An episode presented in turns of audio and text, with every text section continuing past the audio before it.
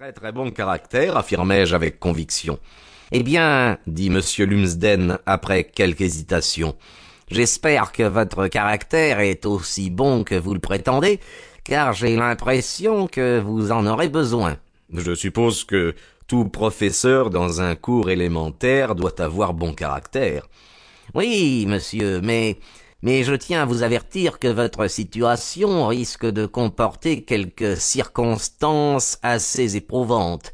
Le docteur McCarthy n'aurait pas posé cette condition sans un motif pressant et valable. Sa voix avait pris une intonation solennelle qui refroidit légèrement ma joie. Puis-je vous prier de m'éclairer sur la nature de ces circonstances demandai-je. Nous nous efforçons de tenir la balance égale entre nos clients et d'être absolument loyaux envers chacun d'eux. Si je voyais des objections quant à votre personne, je les communiquerais certainement au docteur McCarthy. Je n'éprouve donc aucune hésitation à agir de même envers vous. Il feuilleta son registre. Je lis ici qu'au cours des douze derniers mois, nous n'avons pas fourni à Lea House Academy moins de sept professeurs de latin. Quatre d'entre eux ont quitté leur poste si brusquement qu'ils n'ont pas touché leur premier mois d'appointement. Aucun n'est resté plus de huit semaines. Et les autres professeurs euh, sont-ils restés? Il n'y a qu'un autre professeur résidant là-bas. Il ne semble pas qu'il ait changé. Vous pouvez comprendre, monsieur Weld, que des départs aussi rapides ne sont pas recommandables euh, du point de vue d'un directeur, quoi que puisse dire en leur faveur un agent qui travaille à la commission. Je ne sais absolument pas pourquoi ces gentlemen ont renoncé à leur emploi. Je ne puis que vous indiquer les faits et vous conseiller d'aller voir immédiatement le docteur McCarthy et de prendre ensuite votre décision en toute indépendance. Grande est la force de celui qui n'a rien à perdre.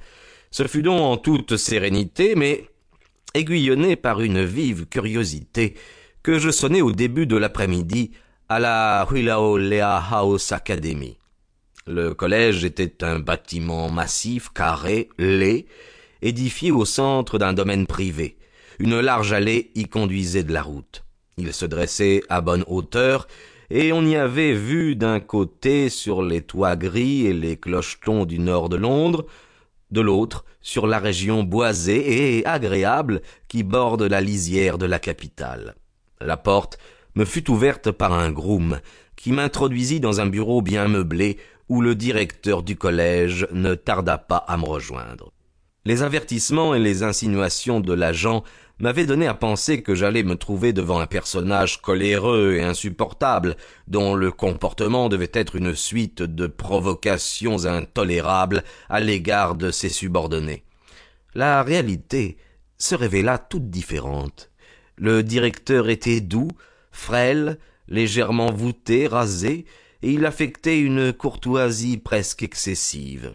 Ses cheveux en brosse étaient grisonnants, il devait avoir une soixantaine d'années.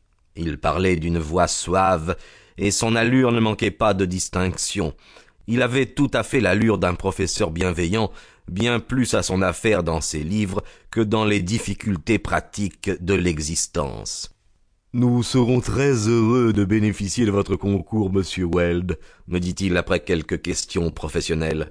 Monsieur Percival Manners m'a quitté hier, et je souhaiterais vivement que vous assuriez votre service dès demain. S'agirait-il de M. Percival Manners de Selwyn, manquis-je En effet, vous le connaissiez? Ah oui, oui, c'est l'un de mes amis.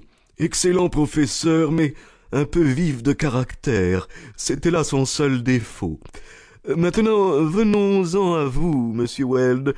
Gardez-vous bien le contrôle de vos nerfs Supposons, pour l'amour de l'argumentation, que je m'oublie jusqu'à être impoli envers vous, ou à vous parler avec rudesse, ou à choquer d'une manière ou d'une autre vos propres sentiments, pourrions-nous nous fier à votre contrôle sur vos réactions?